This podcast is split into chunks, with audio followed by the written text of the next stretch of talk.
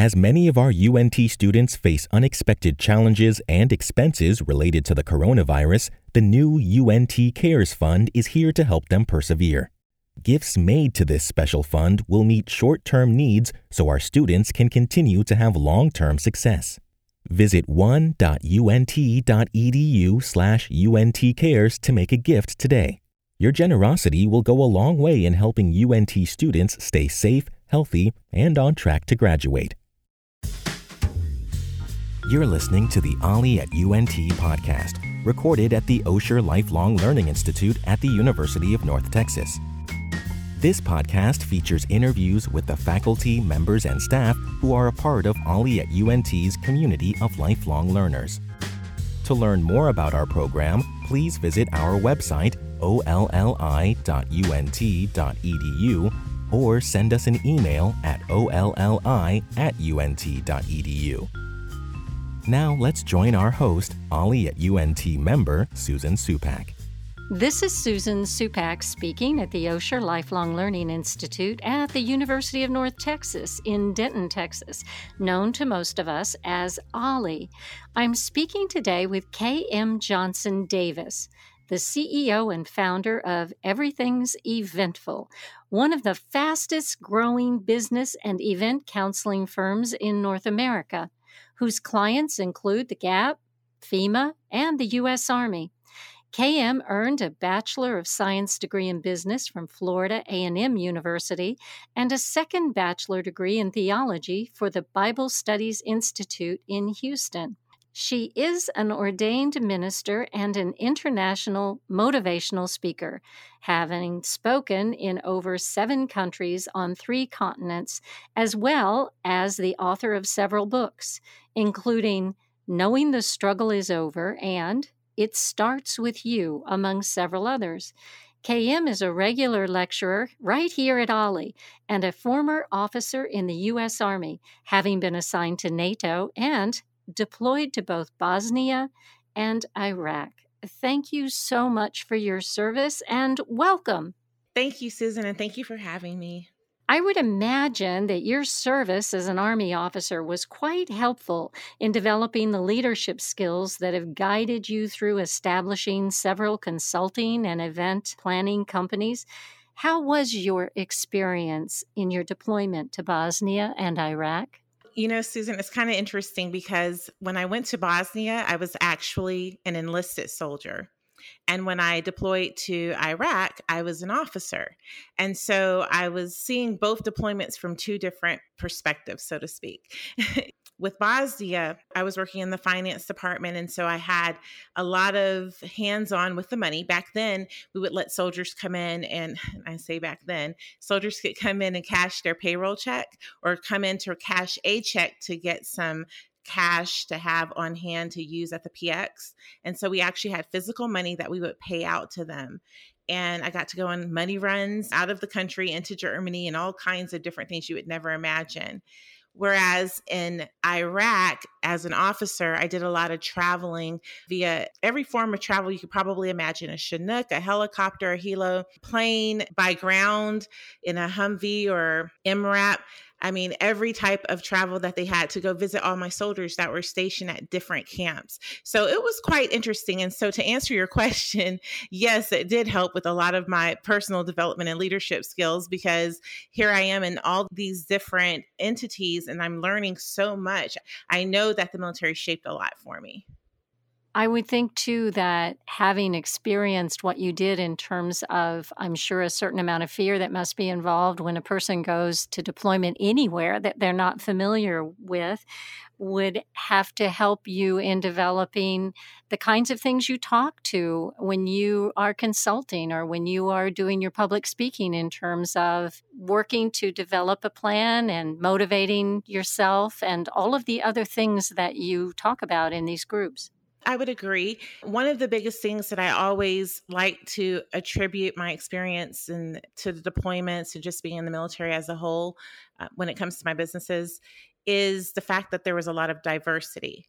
And so the diversity with the different cultures, the different age groups, people of different backgrounds, and this then also just going to different countries in itself. So when I joined the military, I joined the military at the age of 17 and the delayed entry program, it was a program that they had at the time where you could join when you were in high school. You signed your commitment, but you didn't leave until you turned 18. And so I pretty much grew up in the military. Going out of Mississippi, you know, I'm a Mississippi girl. And so coming out of Mississippi and going to Fort Jackson, South Carolina for my training, and then to Fort Hood, Texas, right here in Texas, up the street in Killeen. Just going to those places for the first time and being immersed with all these different people was eye opening to me. And then my first deployment was out of Fort Hood to Bosnia. So again, that was eye opening. I got to experience a little bit of the culture there too. There was fear, but it wasn't as much as you would expect, not in Bosnia necessarily. The last part of our tour, the base did get shut down and we had to move all the civilians off of the base. We had to wear our full gear, the helmet and our flak vest, carry our weapon everywhere we went because there was an alert, there was a high risk, and we had to take protection and proceed with caution. So we ate MREs for a few months and a little bit different. There were landmines. I remember taking pictures pointing at landmines. Of course, when you look at the pictures now, you're like, I was standing next to a live landmine. But I mean, the fear was there, but the training, I think it put a cap on the fear. And I think when you're prepared for things, that's one of the biggest things I talk about even today is preparation. So when you're prepared for what's to come, it puts a, a damper on what it is. It doesn't make it seem, it doesn't make the fire seem as hot. When you have a fire extinguisher or you have the salt ready if you're cooking on the stove, if you have what you need for whatever situation you're about to face, it doesn't seem as big, as bad, or as fearful. So I think that that was really good. And that's what one of the biggest things I learned through the deployments is preparation gets you ready for what's to come and it helps to keep you focused so that you don't lose your marbles while you're going through it. You have such an extensive background, having spoken internationally on motivation and the process of manifesting life's goals and dreams. I hear that you did have this wonderful experience in going to these different places. How did that develop into you becoming the person that you are now and your business that you have now? I really love everything about culture, every type of culture there is. And I think that that's one of the things that I guess I gained over the time of traveling, getting to know the different people throughout my travels, whether it was for work or whether it was for the military or just personal. And so that began to really make me say, what do I want to do? How do I want to be involved? What can I do?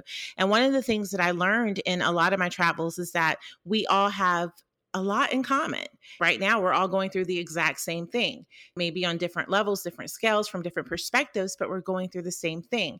And so when you start to find those common denominators, it becomes exciting. As it pertains to consulting, I always, or even event planning, I have always loved to plan. And I remember one time I was visiting Puerto Rico and I was thinking about the things that I really enjoy doing. And one of the things was that I really like to see a person be happy, not as a people pleaser, but I like to see that smile on a person's face when you know that they have, that you've given them something that they wanted. And so with event planning and, and even the consulting, it's like taking a person's vision and hearing it out and then being able to say, you know what, I can take what it is that you want and I'm going to bring it into fruition for you. I can bring it and place it right in front of you and you get to see exactly what you imagine. So it's the same thing with event planning and then even in the consulting, um, I do a lot of consulting with the army. And so I do a lot of their welcome home ceremonies when they're coming back from deployment. And again, they'll come to me and say, This is what I want. And then I think about the soldiers and their families and what would make them happy, what would put a smile on their face. And then I go and try to bring that to fruition. So I think the traveling the culture and just getting to know people and knowing that we we all want to feel special. We all want to feel acknowledged and understood and heard and we want to feel appreciated. That's a common denominator across the world and so i bring that into my businesses well, all of this goes right along with the course that you have taught at OLLI called, and I love this title, It's Never Too Late to Dream. That's particularly relevant in light of the fact that our membership is for people who are 55 years old and older. What do you tell people who are at this stage of life, the stage where most of our OLLI members are, about visualizing and exploring the idea of unmet dreams and desires? Well, once I finish convincing them that they can dream and that they haven't done everything in the world because then I'm able to kind of get them to see that some of those things that they put off in the past are still possible. A lot of times we as a people tend to start off on one path and then little distractions along the way get us off course. So for instance, you may get married, you might have children, you might you might take a different path. You might have thought you were going to go to college but you ended up working and then going to college, or you went to college, you thought you were going to work in one career, and then you ended up in a different career, whatever it might be, but something might have changed along the way. But I strongly believe that who we are, our desires and our passions are always constant. We are always going to be that person at our very core. And so those desires that we've had, the things that we've wanted to experience are always going to remain they're going to nag at you. You're, if you never got around to it, if you wanted to be a teacher or you had, you wanted to parasail or you've always wanted to work on, I don't know, maybe some cars or something, whatever it might be, whatever that was that you wanted to do a long time ago, it's still there. It's still relevant. It's still pertinent and you can still accomplish it. When people get to a certain age, they begin to think that it's too late. There's no such thing. Colonel Sanders was what in his 60s, 70s before he created Kentucky Fried Chicken. Yeah, look at Grandma Moses. Wasn't she in her 80s when she started her artwork? Exactly. It's a matter of doing what you want to do, doing what it is that you've always dreamt of, no matter what your age is. It's, it's always about the start, not the finish necessarily. We always focus on the end of a thing, but what good is the end if there is no beginning? I know you focus very much on decision making skills, and you brought up planning before. Mm-hmm. Are there other things that you tell people when they're confronted by a decision or they're trying to follow through on their dreams? What sorts of things do you recommend for decision making skills? Well, generally, when we start working on their dreams, we actually do a vision board we actually go through the process of figuring out what it is that they want to focus on at the moment, really zeroing in on those things, and then creating a vision board with a strategy to go alongside it. And so that's been pretty fun in the past. Some people get a little overwhelmed by it because they've never experienced the vision board process, and others really enjoy it. I've heard some that have said that that's really therapeutic. But what that does is it helps you to get all of your thoughts out of your head. And so there's so many different ways you can go about it. I tell people sometimes to just get a piece of paper, get a pen or pencil, and begin to write out every thought, every idea that you've ever had of anything that you want to create, design, do, be, go, whatever write it all out on a piece of paper. A lot of my younger clients, what I'll tell them to do is start to look at each of those items and look at which one you can accomplish the soonest. So if you put on there, I don't know, that you've always wanted to go test drive a certain vehicle. That's something you can do immediately. So put that at the top of your list and then just number everything that you've written down after you've dumped. Number everything in, in the order that it would take for you to complete them and then begin to work towards them. So that's one way of helping towards that planning process. That's a real simple and easy way to get that done. And then with the vision board process, it would go a little bit deeper because you're really going to explore who you are first. I think that's the part that always stumps everyone. I've even had one lady, I think she was 74, and she said, KM, I don't think I know who I am. While you might see that as something sad, it's not necessarily sad because when you first realize that, wait a minute, I haven't actually lived my life to my fullest. I haven't actually done the things that I enjoy. I've lost who I am. That's the start of finding and becoming who you truly are and doing the things that you enjoy. And so that's a good thing in a sense. And I love the thought that eh, even at 75 or beyond, people can still use these tools to discover what it is they really want to do and not to buy into the ageisms of it being too late. Like it's time to shut down and not do anything. I love the fact that these are tools that people can use and they can discover who they are and what they really want to do. Have you ever heard the phrase die trying? I think of that phrase sometimes when I'm teaching people. I'm saying, go and do whatever it is that you want to do. You wouldn't want to say that you never got the opportunity to do it. I'd rather say that I did it, but I'll just die trying. I love that. That's such a great expression. Now, your book, Knowing the Struggle is Over, stemmed from the aftermath of the Hurricane Katrina and Hurricane Harvey. This must have definitely struck home for you. What was it about these events that led you to write the book? When you go through a certain situation, when you go through different situations in your life, you get a little frustrated. You think that there's no end to the situation. And so I was going through a series of events. I left home. I actually moved to New York from Mississippi. And then, you know, I took the long way to Texas, is what I like to say. I, I, I was in Tallahassee. I had just graduated college, went home to Mississippi for, I think I was taking a job there.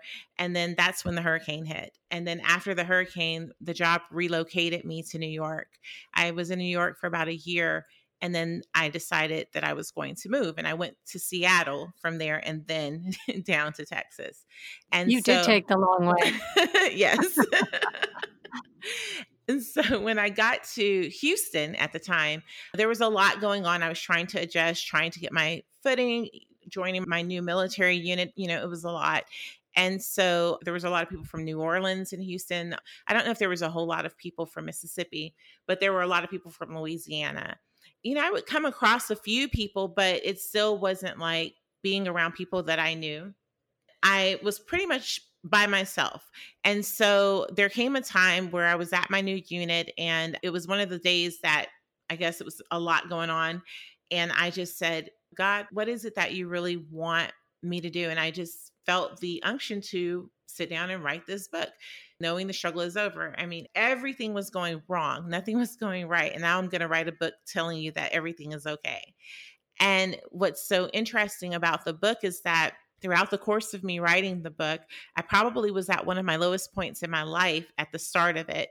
But by the end of it, I had deployed to Iraq, paid off thousands of dollars of debt, gone on a book tour, met my husband. I mean, things had changed dramatically by the end of the book. And so, who knew that me writing that book would help me work through my situation? And so, knowing the struggle is over was really attributed to that mostly. And then the project Weathering the Storm, I created that after the fact because I remembered when I was right after Hurricane Katrina, everything that had happened and how I felt. And I just wanted to be able to give that back to other people that when they go through something, let me help you to feel you know, motivated, happy, appreciated, and all the things that I mentioned earlier that we all have in common that we look for. And the nonprofit Weathering the Storm, that was to provide relief for victims? Not necessarily relief, because at my level, I couldn't provide the financial, but I thought about when my mother and I wanted to go take a shower and we went to try to find a hotel room or we were looking for some of the hygiene products that we were used to using. Like people donate and very thankful you know we were very thankful for all the donations but one of the things i noticed was that when we donate things unfortunately a lot of times we do donate the things that we don't want anymore or we'll find like the least expensive item especially if we're trying to donate in bulk and that's fine. And so I thought, why not send out packages that say, hey, this is not much, but this is just like for one night, you can have that name brand shower gel or a, little bit of perfume or spray from Victoria's Secret or a perfume just to make you feel a little special or a cologne or this nice aftershave, just something, just a little box that says, We're thinking of you. You are special. You are worth it. And who you were before, you can become again. So this is just a season that you're going through. That's really terrific. I'm sure it made a difference in a person's life, probably many people's lives, to get something like that, just to know that somebody cared and to have a little treat. That's really wonderful. As a contributing writer for Lifehacker and Arianna Huffington's Thrive Global, which I understand she formed as a result of her collapse from exhaustion due to her incredibly busy schedule resulting from running the successful Huffington Post. Mm-hmm. What do you find that people are most interested in reading and learning in regards to taking control of their lives. We all normally, not right now, everything's kind of quiet right now, but we normally have lives that are just busy beyond comprehension. And what do you find that people need to hear about that? Well, honestly, I see a lot of people reading a lot of articles on how to actually exactly what you said how to how to put get some control in their life you know how to be a little bit more streamlined how to simplify how to get more rest how to make a schedule like a morning routine or an evening routine how to bring calm and peace in their lives. And a lot of times i write about more of the the inner person just really searching out who you are and how to know who you are, how, who you were created to be. I think I wrote an article on entrepreneurship. Are you an entrepreneur versus a, a business owner? And it seems like people really like to know because they're really trying to understand themselves. What's the difference? Well, I won't go all the way into it. the, the, condensed version. What's the, the, difference between an entrepreneur and a business person? So the short of it is most entrepreneurs have the mindset to just start a business and then sell. That's a short that you would get from most people. And then a business owner is exactly what it says I own a business. Now, most business owners, unfortunately, are actually self employed. And so that's where the conversation usually gets a little heavy. And a lot of people don't want to hear that. But as long as you are working in your business daily, working in and not on your business, then you are self employed. When you begin to work on your business, you become a business owner and as and when you're an entrepreneur you usually own multiple businesses and you have fairly new ideas that you've created yourself that you're very innovative Oh, okay, that makes sense. Now, you and I are speaking at a time that is unprecedented. I know we talked about people being so very busy, but right now, if people listen to this podcast much later, when things hopefully do get back to normal, but right now, we're going through the situation with the coronavirus. You and I are recording this via computer. We're not mm-hmm. meeting face to face. Many things have been closed. People have been asked to socially isolate. Every time you look at a newspaper or you turn on your TV, there's always very stressful information. What would you say to people right now? I would just say to stay calm and continue to be motivated.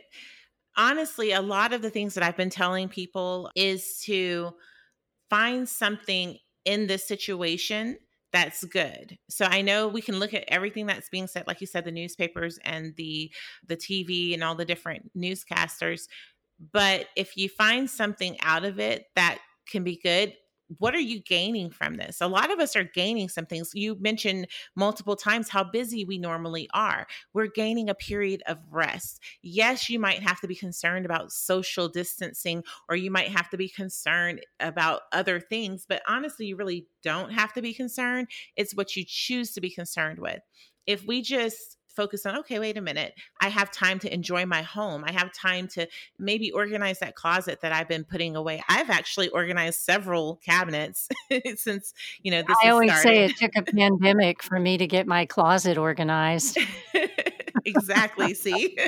I think we're going to start in the garage next. But you know make make the most of it you know make the most of it. it's also time to start reading again pick up some good books and another thing that i find that we're so fortunate with right now is that we have so much available to us online i know yes. with OLLI the staff has done a remarkable job of posting different videos from all over, and one of which would be live streaming from the Met, the opera, or other classes. And we were just talking earlier about the fact that there may be some things that come out of this, as you said, that are pluses that we can carry through. For instance, the program that we're using right now to record the podcast. Yes. So that we don't have to meet face to face, although I miss seeing your face, your lovely face while we're talking, but it's an opportunity to be able to explore different avenues to do things. That that's exactly what I'm saying. Like people are taking it negatively and not realizing that this is an opportunity to do things differently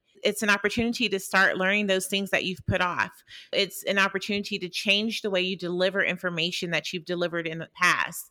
I work with some churches, usually smaller ministries, smaller churches. I do a little bit of consulting with them, and a lot of them are not even set up to do anything digitally. This has been a thing that churches have been doing for years. And now this whole pandemic has forced them to have to figure out how do I stream? How do I teleconference? How do I set up my Facebook account? How do I get on IGTV? How do I set up a YouTube channel? Like now it's becoming important and pertinent and these are becoming things that they want to do because this is the only platform that they have available. So it's important to find the silver linings and not just the hype of the bad news. Right. I would imagine that that's applicable even when events of life return to normal. And it's not about being positive patty or or you know just being overly positive about situations, but it's about just really seeing it for what it is and then making the most of it. And I think that helps to bring a little peace and calm to a situation too. Like when you say, okay, this is what it is, there is nothing I can do to change it at this moment other than the things that I have been directed and instructed and guided to do. I do my part.